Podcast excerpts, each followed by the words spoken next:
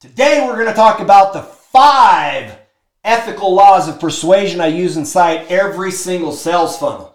Now you might say, Mike, why do I need why do I need these ethical laws of persuasion inside my sales funnel? Here's what I know. If you don't put them inside, you're going to see the conversions inside your funnel drop massively. It's not it's it's like what this really comes down to is understanding how the fundamentals of humans work. And as you know how they work, you can put elements in place that will cause somebody to make a decision and move forward. And so, one of the very first ones I'll take and I'll break down is it's called scarcity. Now, you might say, Mike, I've heard about scarcity. What's the difference between that urgency and scarcity? Aren't they the same thing? The answer is absolutely not. They're completely different. And you might say, okay, what exactly is it? What does scarcity do? Here's and, and why would you want to take and deploy this? What what you're referring to is is there's a limited availability of a particular product. Okay, this very thing came up. So my friend, he went to uh, an event with Arnold Schwarzenegger. It was a charity event, and when he got there, he you know it was it was expensive to get inside that place. It was twenty five thousand dollars for a ticket to get inside there. That's just a plate of food. It was a dinner. Okay. 25,000 bucks. That year they generated more money for charities than they've ever generated previously. And what happened is is the guy said, you know, when they got there they were a little bit confused. They didn't know exactly who to talk to.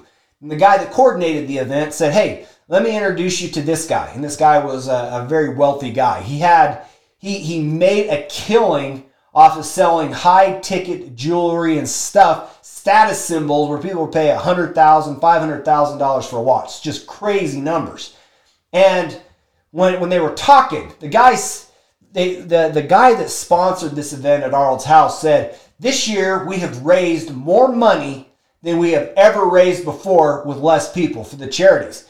And what, what it was is the guy, I guess the previous year, what they did is they said that each ticket is for 15,000 bucks and they had more seats available to join.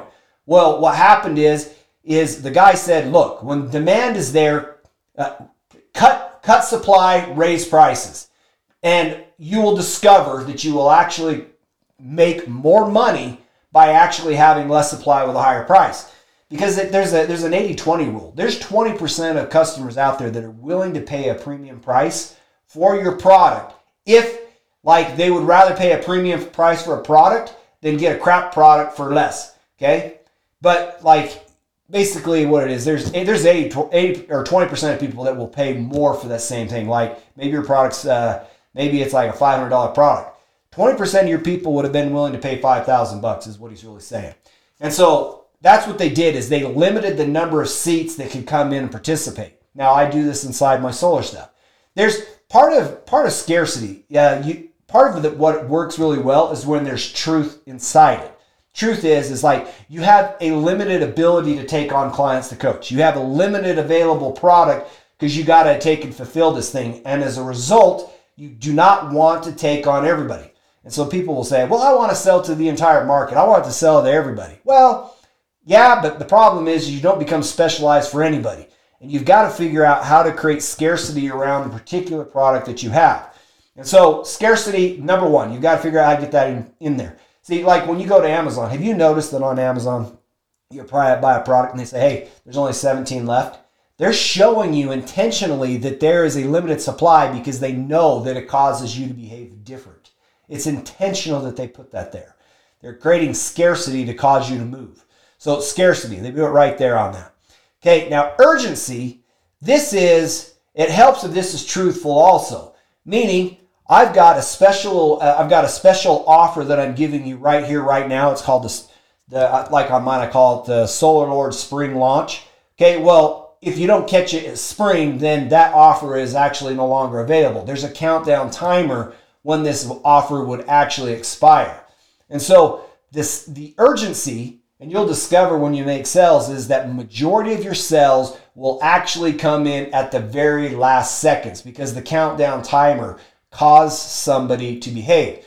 Now or cause them to take make or take an action. So if you weave in scarcity very little very limited supply with urgency it'll cause people that would sit on the fence otherwise to actually take and move that's the whole big idea so put those two things into it so far so we secret one scarcity. Secret number two, urgency.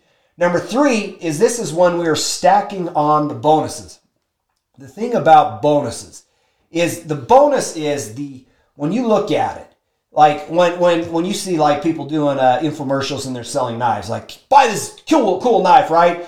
And it, it'll cost you this much. You're like, I don't know if I want to pay 40 bucks for that knife, right? And then they're to go, and then we're to give you this knife, and this knife, and this knife, and this knife, and this knife. And they give you like 10 other knives for free as a bonus when you sign up for the one. What happens is, is you look at the bonuses and you're like, the bonuses are worth more than the original knife. So then you buy for the bonuses and then you get the original knife anyways. See what I'm saying? So they stacked on value. The secret behind bonuses is when you when you create a bonus, what you've got to do is people will not make decisions to buy your product because they have what? Well, I don't have this, or well, I don't know how to do this. What it is is in a sequence of event, there's a next logical problem that has to be actually overcome. And you've got to close that gap. Give me easy example, okay? Let's just say that you you have a baby, okay? So, all right, so you bring home a baby. Now think about, cool, now I've got the baby. What's my next problem? Wait a minute. Where where am I going to like what am I going to feed this baby? Oh, I need food, right? And then the next problem you probably have is I got to have some clothes for this child, right? So then you get some clothes. Then you're like, I need a place for this child to sleep, right? So then you got a next problem. Well, guess what? You're probably going to want to go somewhere, so you're going to probably need a car seat. Oh, and then you're probably not going to want to carry the car seat or the child everywhere you go, so you might need a stroller. What it is is the baby was the very first thing that you got, but the but the baby came with a whole sequence of problems. The bonuses are designed to help the customer close out the next problem in the sequence. So if you're in the health and fitness space, like the very first problem is, is look, I want to get fit, so I need a gym membership. Then the next problem you probably have is, is well, what do I wear? Then you might have like, what do I eat? And then like, you see what I'm saying? You've got a sequence of problems. Every product has, it creates another problem. And the bonuses are designed to close out the next set of problems so that the customer could then say, ah, I can now buy this thing because you solved all my back end problems. Can you see why so far all of these things have to be inside your funnel? Without these things, you're actually shooting yourself in the foot because you're not closing the gap in the customer's mind to allow them to take action and move forward. So, bonus stacking. Make sure that the stack is worth more than, like, they could buy your offer based on the bonuses alone because they're so valuable. Okay. Secret number four this is how you can get a 2 to 4x increase in your sales. This has to do with guarantees. People are deathly afraid of making bad choices. And if you can take and you can reverse the risk that the consumer would make making that purchase, you can cause your sales to go up 2 to 4x by simply reversing their risk. Okay? Now, that right there alone is a huge nugget. There's there's actually there's four types of risk reversals or guarantees that you can put into place and I will actually do that at uh, my next podcast I will actually do it on it so that you can understand it. But what you can but, but what you really need to get from this so far is this can increase your sales by 2 to 4x if you actually understand the guarantee. Therefore, the customer can say, It is not on me. I have not experienced a significant amount of risk because I have a guarantee that allows me to do this. Now, you put guarantees in place when you actually have products that are good and you can perform, okay? And there's four different types. I'll go through it on the next podcast. Okay, so secret number five is you've got to figure out how to give your name a sexy offer. Whatever it is, it's got to be, it's got to cause somebody to move. Something that's that's like attractive, something that's sexy, something that speaks to your soul and makes you say, "I've got to have it." Right? Um, it helps if you can weave into it, like Domino's Pizza. They had it. They had this this crazy cool name. Like it's like your pizza in 15 minutes or it's free. Okay. Guess what that causes people to do? Oh, wow. Wait, 15 minutes or it's free?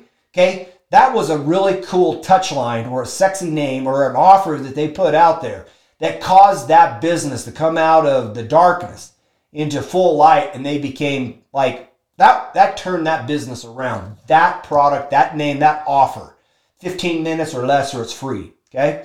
Um, you've got FedEx when it positively has to be there. They have like that's that's a name, that's an offer that when you hear it, you're like, well, if I have to have it there, I'm not going down to the post office because they positively won't actually deliver it when they actually said that they positively would. Now, whether FedEx actually does or not, they still create the belief inside you that it actually can transpire and it actually will be done. So that is another one of the secrets. You've got to come up with a name that causes people to move. It helps if you can weave into the name some sort of like sexy name that grabs some attention. It helps if the names can have some rhythm, some rhymes. Um, one of them I heard my friend say is get some ass masterclass. Like that's a pretty cool name. Now, not saying that you should do that or not saying that you should use that name, but what I thought is is that when he said that, I was like, dude, that's actually pretty funny, right? Um, but you can do like a six week booty boot camp. See how you got some some rhyming in there. You actually got some duration in there. It, it helps customers to be able to uh, help visualize the outcome uh, that they will get based on the name. So, like when Domino's Pizza said 15 minutes or less, or, or it's free, you actually had it, it created a compelling offer so that you could say, Yes, I want that thing. Okay.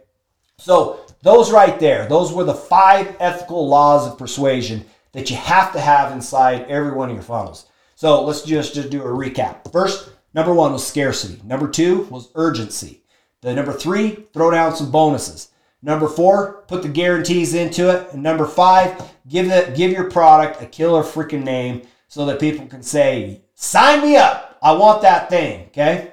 So in our next podcast, I can see one like like on these guarantees. This is actually important enough that you understand it. The big idea here is to figure out how to structure a guarantee that causes the customer to move, but it doesn't pull tons of risk on, on your side of the equation but the guarantees will cause people to make decisions that they would have actually not made had you not done a risk reversal on them.